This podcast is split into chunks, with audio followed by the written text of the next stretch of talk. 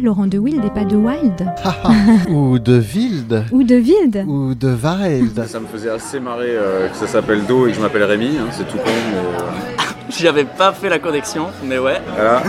Je pense que le son dit quelque chose de l'être humain. Yes, please. Thank you very much. Jazz Interview pour une rencontre avec un artiste de jazz. Passez un très bon moment sur Art District avec Serge Mariani.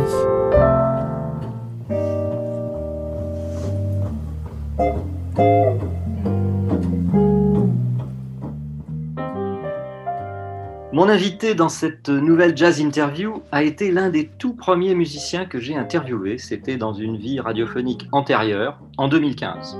Il y était question de son plus récent album alors, et juste avant lui, le même jour, j'avais interviewé une musicienne américaine avec laquelle il avait travaillé et que j'apprécie beaucoup. Alors que la sortie de son nouvel album euh, m'offre cette occasion de le retrouver, même à distance, je suis très heureux de pouvoir en quelque sorte reprendre le fil de notre conversation là où nous l'avions laissé. Oh, ce n'était pas dans un sombre labyrinthe au centre duquel nous nous serions perdus, non, et point de terrifiant minotaure avec lequel engager un combat incertain, à moins que ce monstre ne soit le défi qu'un artiste aide à relever, et un musicien en particulier, sans cesse être créatif et attentif au chemin à prendre. Ce sont là les mots exacts prononcés par mon invité alors que nous évoquions le jazz et son caractère le plus spécifique, sans doute l'improvisation. C'est dans une ville qu'il connaît bien, même s'il peut s'y sentir encore comme un constant stranger, New York, et pour laquelle il nourrit une affection vive ou un certain spleen, une mélancolie euh, inspirante et juvénile fait écho à sa sensibilité, qu'il a imaginé et composé les thèmes et les chansons de ce nouvel album. Pour en enregistrer et jouer la musique, il a, comme il aime le faire, réuni autour de lui des artistes qui sont aussi des amis, des âmes sœurs. Isabelle Serling est devenue l'une d'elles, donnant aux chansons qu'elle interprète le grain si original de sa voix et une douce intensité, ça n'est pas paradoxal, au songwriting de mon invité, car il a clairement ajouté cette qualification à la façon dont il se présente, batteur, compositeur, songwriter. Bonjour Guilhem Flouza. Bonjour Serge. Bah, bah, y a rien, on n'a rien d'autre à dire, c'est bon, on a terminé. Voilà, là, alors, finalement. je- je- il faut que je fasse attention avec ces ouvertures parce qu'on me fait souvent la, la remarque. bon voilà, eh bien merci Guilhem et au revoir. L'album, Voilà. sort aujourd'hui, voilà, c'est l'essentiel est dit. on n'a pas dit le, si, je ne me suis même, même pas si on a dit le titre de l'album, peut-être pas encore. Pas encore. Alors c'est? Ça s'appelle Turn the Sun to Green. Turn the Sun to Green. Donc euh, les, les, les... Alors, c'est un, un- titre un petit peu mystérieux, c'est vrai. Il est extrait d'une des chansons du disque. Et la chanson du disque s'appelle Colors et, et, euh, et parle, de la, parle de la création, en fait. C'est une chanson qui parle de, de l'observation des, de la couleur des, du ciel à différentes heures de la journée. Turn the Sun to Green fait référence à la photosynthèse, en fait. Et c'est le fait de transformer la lumière en, en une substance différente, en fait. Et donc, l'idée, c'est de. C'est que je fais référence à. à- bon, c'est très intellectuel ce que je suis en train de dire, mais c'est pas ça grave. parle de l'acte créatif. L'acte créatif transforme l'observation de quelque chose, quelque chose qu'on capte instinctivement ou physiquement, en une autre substance, qui est une substance musicale, une substance de parole, une substance de, de- voilà, une substance de chanson finalement.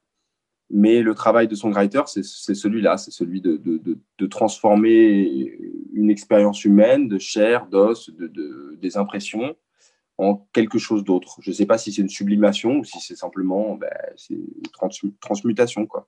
Voilà. D'accord. Donc, le, Ben, on va parler de tout ça euh, au fil de l'émission, Guilhem, euh, de l'album, des chansons, de sa création, de leur création, bien entendu. Mais avant tout, moi, j'aimerais, euh, si on parlait de New York plutôt, pour commencer, si on parlait de New York, moi, j'y suis jamais allé. hein. c'est malgré tout une ville que j'ai l'impression, je pense comme beaucoup de monde qui en plus n'y serait jamais allé, comme moi, que j'ai l'impression de connaître tant on a vu de films hein, dont elle est en quelque sorte euh, le personnage quasi principal. hein. Et, et pour, pour rester connecté à la musique et au jazz en particulier, c'est un peu la même chose. Hein. Mais ça reste illusoire, un fantasmatique, et j'ai- même peur d'être déçu si je m'y rendais un jour. Bon, donc ça reste une espèce de, de- de ville comme ça, euh, fantasmée à la fois et bien réelle, parce qu'on on voit quand même très souvent des images de New York. Et c'est pourtant à New York que tu es allé vivre et faire de la musique, euh, si je me souviens bien, dès 2009-2010. hein. Et là encore, 2009. composer ce nouvel album sur le sympathique, si j'oublie de le dire, le sympathique label Shed des amis euh, Tony Pellman, Christophe Panzani, tout ça. Voilà. Alors, si tu nous parlais un peu de, de New York et de ton New York plus exactement. Euh, mon New York. Euh, je ne sais pas si, si New York se débarrasse jamais de cette qualité fantasmatique. C'est la, la force de cette ville. C'est qu'il y a toujours des moments où, même en ayant vécu à New York pendant sept ans, on passe par certains endroits et on est de nouveau dans la perception rêvée de la ville, quoi, même, en, même en y vivant.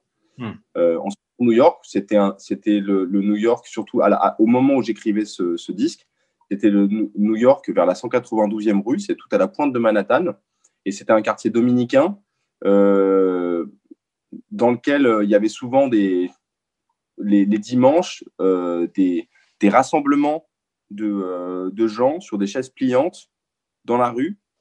Euh, c'était un, c'était un New York euh, assez bruyant, Hmm. mais très tolérant du bruit. Et ça veut dire aussi que euh, on peut s'ad- la créa- l'écriture de chansons est une activité qui se prête assez bien à la nuit, en fait, une activité nocturne. Et je pouvais faire du piano sur un gros piano à queue dans un appartement mal insonorisé jusqu'à 1h du matin. 2h du matin, personne disait jamais rien. Mm. Donc c'est ça qui était merveilleux. Et j'étais, j'allais faire ça chez des voisins qui étaient eux aussi noctambules. Et mon New York de l'époque, c'était aussi un New York où j'habitais euh, côte à côte avec euh, deux amis très chers, euh, une organiste et un, saxophoniste alto. Et, et où donc je terminais mes sessions de, de travail sur leur piano et eux pouvaient rentrer et puis on parlait de livres, de choses et d'autres. Et donc c'était c'était un New York qui finalement avait quelque chose de très, euh, intime. Donc je traversais parfois la ville un peu euh, fantasmée, la, ville des, gratte-ciel et, la ville encore imaginaire, mais j'avais une, forme de nid en fait au sein de cette, ville. En fait, euh, il n'y a pas de, situation de création qui soit euh, idéale ou parfaite. En fait, chaque endroit fait réagir différemment et chaque situation de vie fait réagir di- différemment. Maintenant, ma vie est complètement différente. J'habite dans un endroit différent où, euh, c'est une société différente aussi. Où euh, j'ai un, enfant maintenant, donc j'ai- une, vie qui est totalement euh, différente. Donc, ce qui est sûr, c'est que ces chansons-là, c'est les chansons d'un- jeune homme et d'une personne qui vit encore seule. Et, et, j'en parle un peu dans la chanson 31. C'est il y a un moment des, des paroles où, où- où je dis, je parle du fait euh, que le temps trouvera pas forcément ma cachette et me fera pas perdre le goût de, de- de perdre mon temps euh, tout seul. Mhm. Et donc, je pense que c'est une époque de, de perte de temps solitaire aussi, euh, dans cette ville pleine d'énergie et qui est une ville aussi très, très solitaire. Mm. Et voilà, donc ça, ça correspond à cette. Mais, mais, mais New York, euh, je ne sais pas s'il y a un truc immédiat. Ce qui est sûr, c'est que euh, ce qui fait New York et ce qui fait mon New York, c'est les, gens qui y vivent et les artistes exceptionnels que j'ai rencontrés, quoi. Et les amis que j'y garde encore. Donc, euh, dans ce sens-là, quand je revois ces amis-là, oui, c'est comme si je je, les, je les ai pas du tout perdus. C'est encore des gens qui sont très proches de moi. Donc, euh, Mais c'est ça, New York, en fait. Bon, Guilhem, on va faire, euh, pour clôturer cette première séquence, on va faire une première pause dans cette émission. Euh, cette jazz interview qui t'est consacrée à l'occasion de la sortie aujourd'hui même, où nous enregistrons cette, euh, cette émission le 12 février, euh, sortie de l'album Turn the Sun to Green. Donc, je te propose, c'est des titres que tu, que tu as choisis, bien entendu. hein. Je te propose qu'on écoute, pour commencer, premier de ces trois titres, un titre extrait évidemment de, de l'album, Living in the Country. Donc, ça fait un petit peu contraste euh, euh, si je comprends bien le titre, je crois, par rapport à ce que nous venons de parler, de, ce que nous venons de dire avec New York, beaucoup très urbain. Et là, on part à la campagne avec cette chanson. On va en reparler un petit peu après, sans doute. On l'écoute d'abord. Living in the Country, donc extraite euh, de l'album Turn the Sun to Green de Guillaume Flouza, notre invité dans cette jazz interview sur un district radio, bien sûr.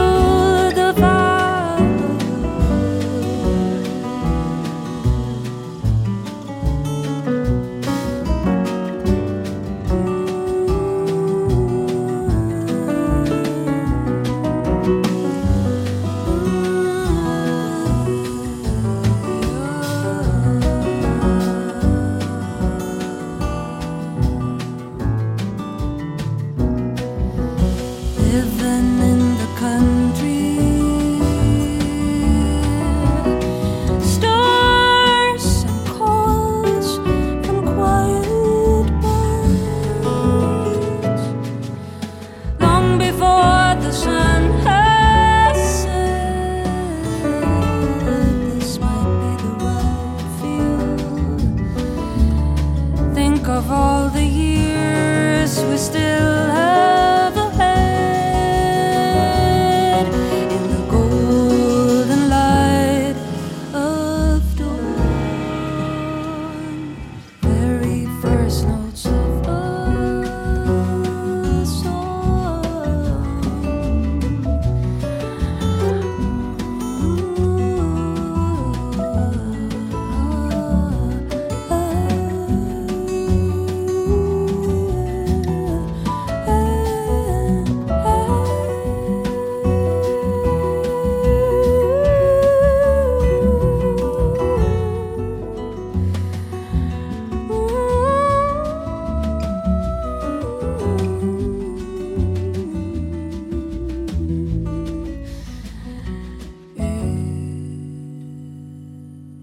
Living in the Country, c'est la chanson euh, que nous venons d'écouter, euh, une des chansons du nouvel album euh, de Guillaume Flouza, Turn the Sun to Green.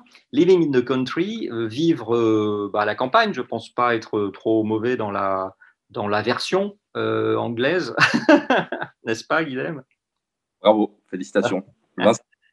Et donc, euh, ben, on va l'entendre, quand on écoute l'album, on l'entend beaucoup quand même, euh, Isabelle Serling qui chante euh, ces paroles que tu as écrites, pour revenir à ce que nous disions dans la séquence précédente, que tu as écrites dans cette, ce studio, cette chambre, petit studio que tu, que tu louais à New York. J'étais en colocation. J'étais en, colocation. J'avais ma chambre, j'avais ma batterie dans la chambre, et j'avais la clé de chez mes voisins, et le piano était chez les voisins. Ah, d'accord. C'est ça, oui, c'est ce qu'on a vu tout à l'heure, C'est ça, sur le même palier. D'accord. Euh, euh, bah, Living in the Country, justement, c'est une chanson sur la campagne, mais par quelqu'un qui habite en ville, quoi. Donc c'est un d'image d'épinal, de, de fantasmes sur euh, ah qu'est-ce que ce serait bien d'être au coin du feu, mm. d'entendre les oiseaux le soir, de se défaire de toutes ses ambitions, de tout ce stress, d'aller vivre à la campagne. Et c'est évidemment la chanson d'un d'un- d'un rêve euh, qu'on réalisera jamais et qui est plus beau parce qu'on ne le réalise pas. Hmm. D'accord. Mais dans les paroles de cette chanson que j'ai relevée, tu, tu évoques, euh, il y a un lien quand même avec, euh, avec la création musicale et la chanson. Tu, tu dis, euh, un peu comme dans une... On, on- on attend, on, on- on arri- on voit- on attend l'arrivée de, de, avec l'aube euh, de, de, des premières notes d'une chanson. The very first notes of the song. Tu dis quelque La, de Very First Song, la, la fin, en fait, euh, ben, c'est, euh, c'est- ça décrit euh, la vie amoureuse et cette espèce de vie idyllique à la campagne comme quelque chose qui serait les premières notes d'une chanson. Mm. Mais c'est aussi pour montrer que, enfin, c'est pas pour montrer parce que j'ai, dit ça, on dirait que j'ai fait un commentaire composé, j'ai pas écrit une chanson, mais dans mon, dans mon imaginaire, euh, euh, quand j'ai dit the very, the very first notes of a song, c'est pour dire que en fait, cette vie-là, c'est déjà une, une vie qui est une vie imaginée en fait. Hmm. C'est-à-dire que n'existe que dans la chanson, quoi. Hmm. Voilà. De la même façon, l'histoire d'amour, et c'est vrai que tout, dans les standards, la façon dont, dont les histoires d'amour se passent, que ce soit dans les livres, dans les, ou- mais surtout dans les chansons, euh, c'est un, un déroulement particulier euh, qui, n'est pas celui de la vie, quoi. Hmm. C'est déroulement qui lui est propre. Donc en fait, Living in the Country, c'est un truc imaginaire. Et c'est pour ça que on, on sort un clip sur Living in the Country qu'on a réalisé avec le, le- le réalisateur Aurélien Le, Le Guérinel, qui me tolère depuis presque de- deux ans sur ce projet-là. Euh, on a fait un clip qui est inspiré du mythe d'Orphée. Et parce que euh, ce qu'on s'était dit, c'était que le mythe d'Orphée, ça représentait un peu ça. C'est-à-dire, c'est Orphée, quand il sort des enfers, en fait, euh, il, il- il réussit à faire sortir Eurydice des enfers, il charme tout le monde pour faire sortir Eurydice des enfers, il charme Cerbère, il charme le, le roi et la reine des enfers qui disent Ah, il chante tellement bien, laissons-le partir avec sa bien-aimée. On n'a jamais fait ça avant, mais lui, c'est vraiment un VIP. Allons-y, laissons-le sortir. Et donc, il sort des enfers, il va y arriver, mais au dernier moment, ils, ils lui disent Attention, attention, Orphée, tu vas sortir, tu vas vivre ta vie de rêve euh, avec ta copine, mais tu n'as pas le droit de te retourner vers elle. Surtout pas. Hmm. Surtout pas, te retourne pas. Et au dernier moment, juste au moment où il va arriver à la surface, il se retourne vers Eurydice. Eurydice repart à jamais dans les enfers. Pourquoi est-ce que Orphée fait ça? C'est quoi son problème? C'est vrai. Mon interprétation, et il y a une interprétation qui est très belle, hein, et qui est un peu similaire d'ailleurs dans, la, dans le portrait de la jeune fille en feu de Céline Sciamma. Magnifique aussi. Ouais, j'adore ce film. J'adore l'interprétation de, de, de, de- de cette idée. C'est l'idée qu'en fait, il y aurait quelque chose de volontaire, soit de la part d'Eurydice, soit de la part d'Orphée, mais que les deux savent inconsciemment que vivre avec le regret de cette, de cette euh, histoire qui aurait pu avoir lieu, ce sera plus beau, ce sera plus fort, ce sera plus artistique que vivre jusqu'au bout une histoire d'amour. Ils vont remonter, voilà, ils vont être dans les bois, ils vont s'installer, je sais pas, ils vont faire un campement, ils vont faire une maison avec des bûches, ils vont finir par s'emmerder, on ne sait pas. Alors là, c'est magnifique, c'est déchirant à jamais, quoi. Ah bah oui. Donc peut-être ça que Orphée se retourne et que en fait, c'est la beauté des choses qui sont faites pour ne pas être atteintes, en fait. Voilà. Ah, mais c'est une belle conception euh, aussi, oui, de la poésie et de la création artistique, là, Guilhem, que tu viens de nous livrer. Alors, moi, je, suis content qu'on ait parlé de tout ça et de cette chanson en particulier euh, dans cette deuxième séquence. Mais ce que je, voulais aussi euh, qu'on évoque, on ne va pas tout dire et, nommer tout le monde, mais je voulais qu'on parle dans cette deuxième séquence quand même, c'était des musiciens. Alors, pas, uniquement, et, euh, uniquement des musiciens de Turn the Sun to Green, hein, mais des musiciens en général, parce que moi je me souviens, enfin en général, non, pas en général, de tes musiciens, des musiciens avec lesquels tu, tu as joué et que tu, et que tu retrouves aussi euh, en fonction des albums ou des concerts, etc. Parce que tu joues aussi, euh, bah, tu n'es pas juste un musicien qui fait sa musique, tu joues avec les autres, c'est quand même aussi l'intérêt, notamment dans le jazz, comme le classique, euh, mais surtout dans le jazz peut-être. Donc, euh, on en parlera aussi, bien sûr, des musiciens qui t'accompagnent sur Turn the Sun to Green, mais je me souviens, moi, de, de- au début, à l'époque, on, on a commencé à, à- à se connaître, et un peu après, sortait euh, l'album Portrait. Et ce qui était assez euh, étonnant dans Portrait, euh, l'originalité, je trouvais, c'était que bah, justement, c'était des portraits musicaux de, de musiciens que tu, tu connaissais ou qui jouaient avec toi sur cet album, etc. etc.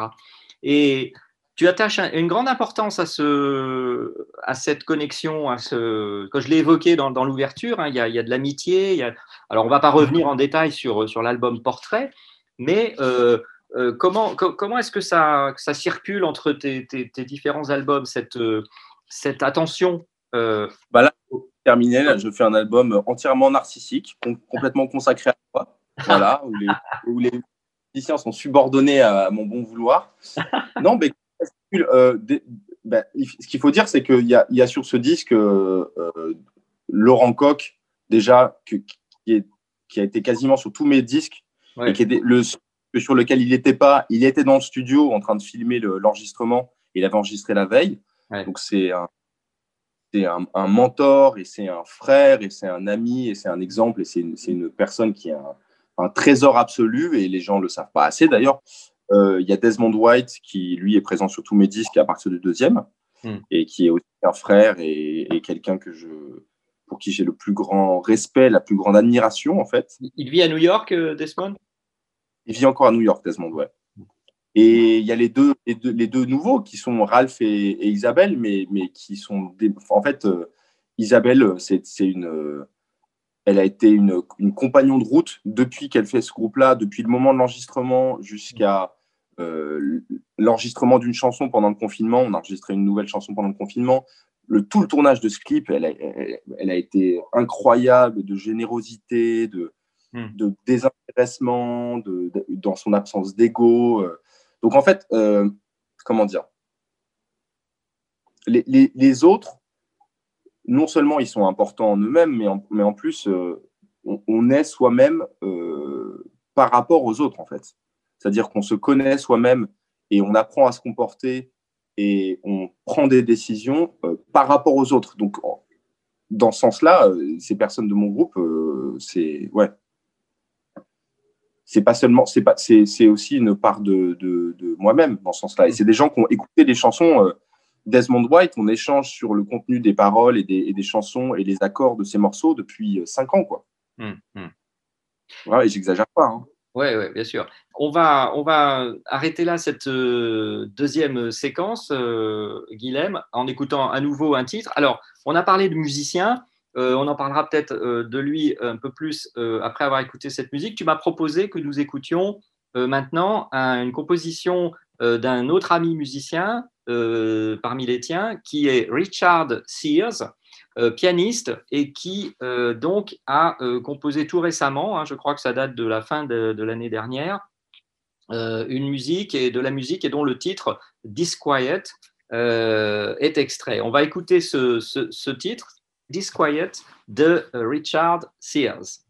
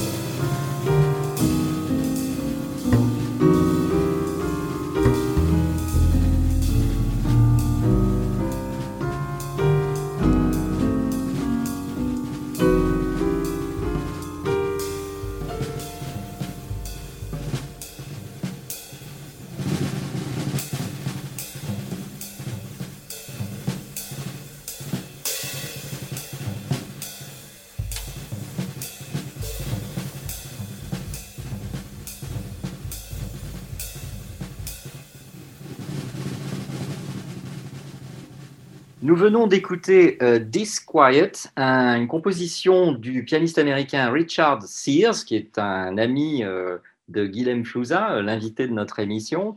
Euh, cette jazz interview à l'occasion de la sortie de son album, Guilhem, euh, Turn the Sun to Green. Richard Sears ne, joue pas sur cet album, c'est Laurent Koch, l'ami de toujours, qui tient le piano. Mais euh, moi, je me souviens, Richard Sears, d'avoir eu la chance de le voir euh, jouer quand il était déjà venu à Paris euh, il y a quelques années, je ne sais plus, deux ans peut-être, enfin bon, peu importe. Euh, chez toi, en petit trio, en petit comité, comme ça, vous aviez interprété un certain nombre de, titres, peut-être de sa musique à lui aussi, je ne me souviens pas. Euh, mais donc là, nous venons d'entendre Disquiet, qui est un projet récent de, Richard Sears. Et alors, bon, en, regardant un petit peu de quoi il s'agissait, j'ai vu que, euh, bon, en dehors du fait que l'album est inspiré par euh, la poésie de, Fernando Pessoa, euh, il joue sur. Pardon? L'intranquillité, ça c'est un très très beau mot. Ah bah oui. L'intranquillité. Donc, et alors, il joue sur. euh, Alors, j'ai découvert aussi cet instrument bizarroïde. euh, On va pas faire une thèse dessus aujourd'hui, mais bon, le una corda, c'est ça? Je ne sais pas si ça s'entend bien. Je crois que ça s'entend quand même bien.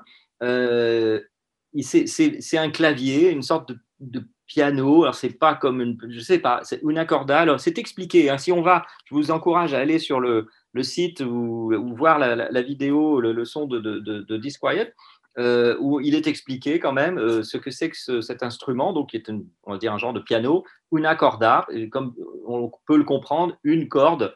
Donc apparemment le, clavier et la mécanique du, piano est, est conçue pour, pour donner ce son un peu particulier et, et apparemment ça intéresse beaucoup certains musiciens, dont Richard Sears. Voilà. Donc nous venons d'écouter cette musique. Et maintenant, euh, au cas où on n'en aurait pas déjà assez dit, mais je crois qu'on n'a pas évoqué tous les titres et la musique de l'album, on va parler, pour terminer cette émission, euh, de euh, Turn the Sun to Green, un peu plus en détail, surtout pour certains titres que nous n'entendrons pas dans, dans- dans l'émission. Mais avant de parler de musique, moi je trouve que la pochette est très très belle. Ah, bah, c'est Ah le, oui. c'est le travail du peintre Oui, qui m'a été recommandé par une. C'est une. Je réfléchissais à la pochette et j'avais très envie que ce soit un truc euh, un peu différent, une illustration.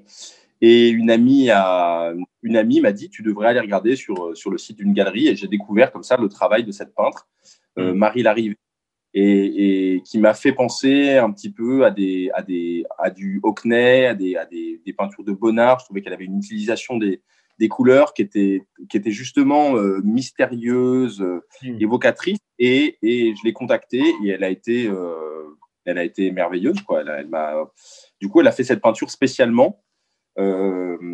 pour, le, pour la couverture, on a, on a échangé sur le type de couleur, sur le paysage. Et c'est une espèce de paysage, euh, de, de paysage symbolique. Quoi. C'est un paysage d'introspection. Quoi. Ouais, il y a un côté, euh, comme tu disais, donc là, Bonnard, etc. Euh, moi, je trouvais qu'il y avait un style BD aussi un peu. euh, pas, pas Oui, tout à fait, mais il y a deux personnes qui ont travaillé sur, le, sur, le, sur le- la pochette. Il y a à la fois, donc, du coup, la peinture de Marie Larrivée, mais il y a aussi le travail d'un atelier de graphiste qui s'appelle l'atelier Valmy. Et c'est Odile Chambaud qui a fait les titres et qui a fait les titres à la main. Et c'est les- ces deux choses combinées qui, sans doute, font un petit peu. ouais. Mais j'aime bien l'idée qu'on ouvre ça comme un livre d'histoire. quoi. Oui, aussi, oui, c'est vrai. C'est un côté comme ça, oui, un côté euh, petit livre de, de, de contes. Alors, Voilà. donc, on, on a évoqué, je crois, dès, dès le début de l'émission, rapidement, que, que le titre Turn the Sun to Green euh, est extrait d'une des chansons de l'album, Colors, les couleurs, dont, dont tu, tu- tu nous as donné euh, quelques explications. Il est aussi beaucoup, beaucoup question. euh, on, a, on a dit, euh, il est dit dans la présentation de l'album que c'est, et tu l'as dit toi-même, que c'est un album assez introspectif comme ça. Euh, avant, avant, de, avant un retour sur une, vie d'avant, cette nouvelle vie que tu as maintenant, une vie de, de, de jeune père avec un enfant, etc. peut-être plus parisien maintenant que new-yorkais évidemment avant. et il est beaucoup question d'amour dans cet album. Beaucoup question d'amour. Je, je peux demander aussi quelle chanson ne parle pas d'amour. Oui. Je regardais par moment je, je, je feuillette les, les chansons de Leonard Cohen. Je viens de découvrir que Leonard Cohen c'était génial. Ouais, mais moi j'étais persuadé que c'était nul avant. Ah mais ah non mais alors je suis content. Attends attends attends. Attends attends, je suis très content que tu dises ça parce que moi c'est exactement pareil. J'ai euh, toujours eu bon comme de- depuis mon adolescence on écoutait les amis tout ça du Léonard Cohen entre autres. Euh, et, et j'avais, euh, bof, bon, j'étais pas spécialement euh, très intéressé, j'en ai jamais beaucoup écouté, je, je crois que j'ai jamais eu d'album même de, de Leonard Cohen chez moi. Euh, et, et là, assez récemment, il est en effet, je pense que tu fais référence aussi peut-être à ça, paru les, les, les poèmes, les, les, les textes qu'il édite et qui sont très très beaux avec des petits dessins, etc. C'est magnifique, ouais. Ouais, ouais. finalement, enfin, c'est c'est peut-être parce que le parce que l'amour, c'est c'est c'est quand même un des prismes principaux. L'amour, l'absence d'amour, ou je sais pas, ou le- la peine d'amour, ou la façon dont on aime et comment on regarde l'être aimé. C'est quand même un peu comme ça qu'on se connaît soi-même aussi, quoi. Oui, bien sûr. Euh, Euh, c'est- ce que tu disais un peu aussi. Enfin, on peut, on peut ra- se rapporter à ce que tu disais tout à l'heure de, de, du mythe d'Orphée aussi. Parmi, parmi les chansons, il y, a, il y a cette chanson Hold Back qui est, elle, alors, euh, pour, pour revenir à ce que tu disais, euh, elle, très, euh, très sensuelle, très charnelle même. hein. Euh, et, et moi, ce que j'aimerais euh, avoir, j'aimerais avoir ton, ton, sentiment là-dessus, c'est que tu fais interpréter toutes ces chansons par une femme. Mhm. Est-ce que c'est important ou est-ce que finalement on- ça n'a pas d'importance particulière? C'est Isabelle Sorling qui chante, ça, ça aurait pu être euh, un homme ou n'importe qui, pas, pas n'importe qui d'autre, mais je veux dire, est-ce que, est que le, le- le sexe de l'interprète, le genre de l'interprète, euh, a une importance particulière pour toi? C'est une super question. Merci. Et je pense que, euh, que c'est vraiment un truc fascinant pour les chansons parce que c'est, je suis sûr que les chansons changeraient complètement de caractère. Euh, moi, j'aime bien l'idée que, que des chansons écrites par un homme soient chantées par une femme, euh, euh, le trouble que ça peut créer. Euh, D'ailleurs, dans mon clip, euh, je, je- je fais du lip sync, enfin, c'est-à-dire que je fais comme si je chantais au micro avec la voix d'Isabelle qui sort Ah, à certains moments. Et j'ai- Et j'aime cette idée qu'en fait, euh, on ne sait pas d'où ça chante, euh, de qui ça parle exactement.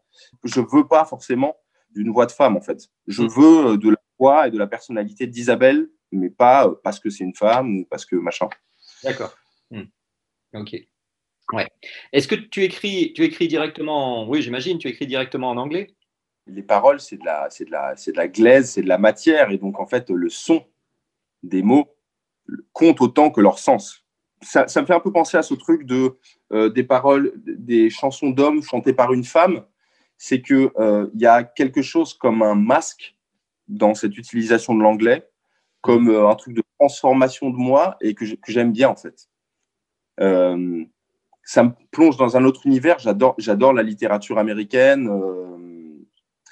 et il y a une espèce de jeu de rôle, en fait, Mm. euh, dans le fait d'écrire en anglais, en plus du fait que j'ai toujours écrit, écouté des paroles, euh, enfin, écouté de la musique avec des paroles en anglais. Mm. J'aime bien le jeu de rôle. Après ça, peut-être qu'un un, un jour ou l'autre, peut-être que maintenant, il faudrait que je commence à écrire des paroles en français. Peut-être qu'il faut que je me penche là-dessus, je sais pas. Hmm. Peut-être.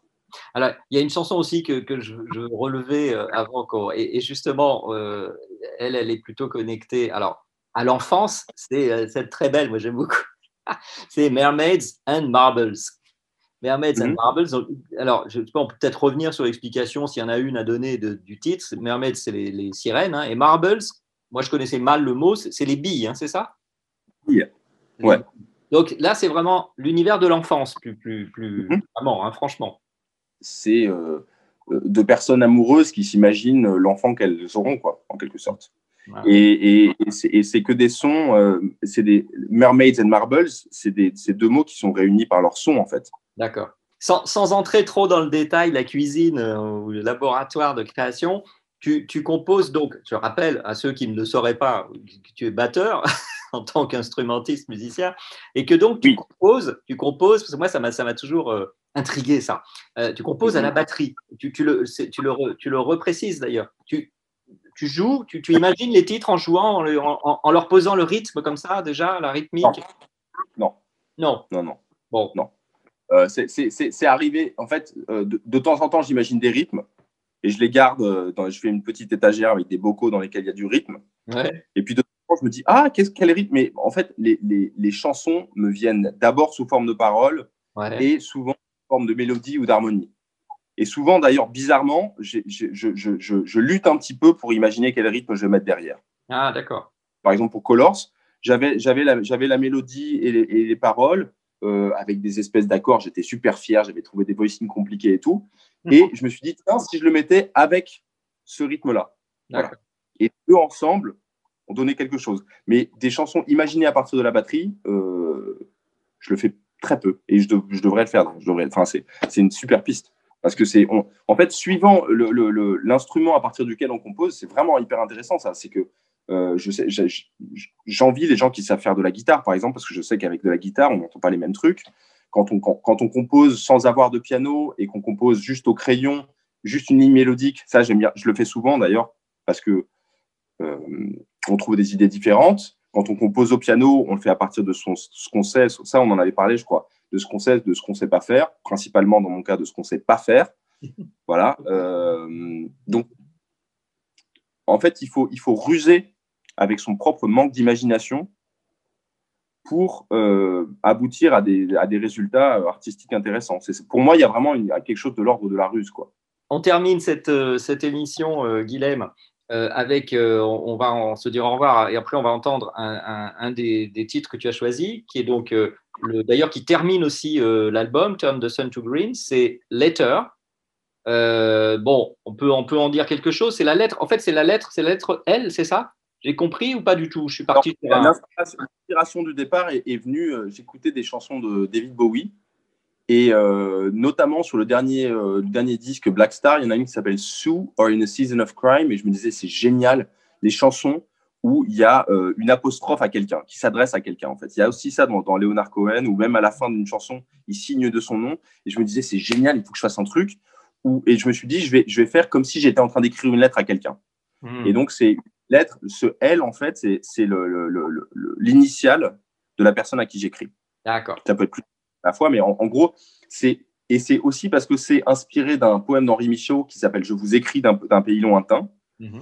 Et que c'est pareil, c'est adressé à un destinataire. Et ça décrit en fait un état, une espèce d'état dépressif, quoi, euh, pour un destinataire, quoi. Enfin, un état dépressif passager, pas un vrai état dépressif, mais un matin où euh, où c'est juste difficile de, de, ramasser les pièces et de se remettre ensemble et de commencer la journée. Voilà. Mm.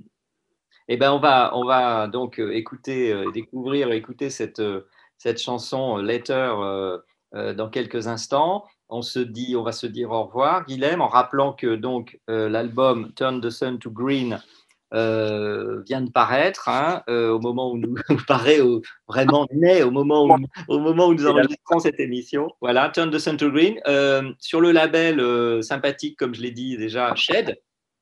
Et talentueux, ils ne sont pas que sympathiques quand même. Il y a quand même beaucoup d'excellents musiciens et ah, c'est le directeur qui a mixé et masterisé le disque, Tony Pellman. Tony Pellman, bien évidemment. Merci beaucoup, Guilhem, pour, euh, cette conversation avec euh, ces fameuses euh, et très agréables, passionnantes digressions qu'on aime tant. et heureusement. Et donc, bah, puis surtout, comme je dis maintenant depuis un petit moment, à chaque fois que j'ai une interview avec les musiciens, vivement le retour au public euh, aussi, parce qu'évidemment, on peut se procurer l'album, euh, on peut l'écouter, on peut le, voilà, tout est numérique, mais bon, euh, c'est bien le numérique, mais le, la réalité, le public, le contact, la présence, c'est pas mal non plus. Merci beaucoup, Serge. À bientôt, Guilhem. Merci, merci beaucoup.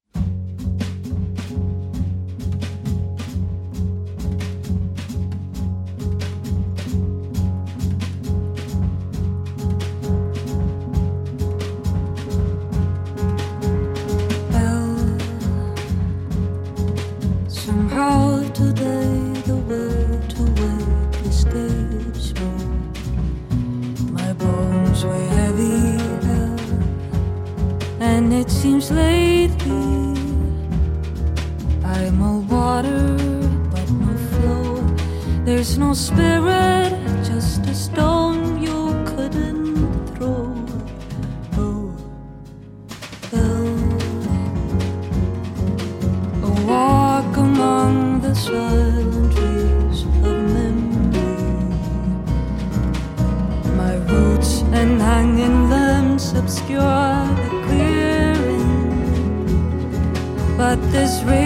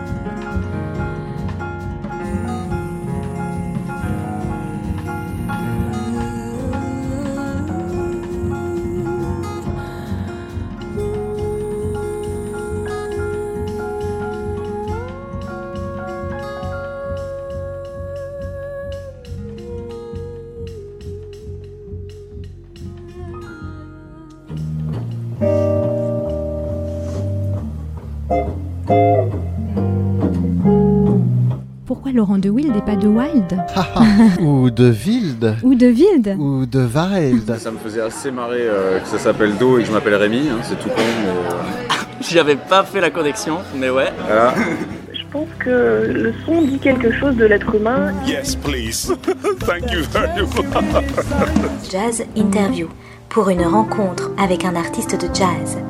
Passez un très bon moment sur Art District.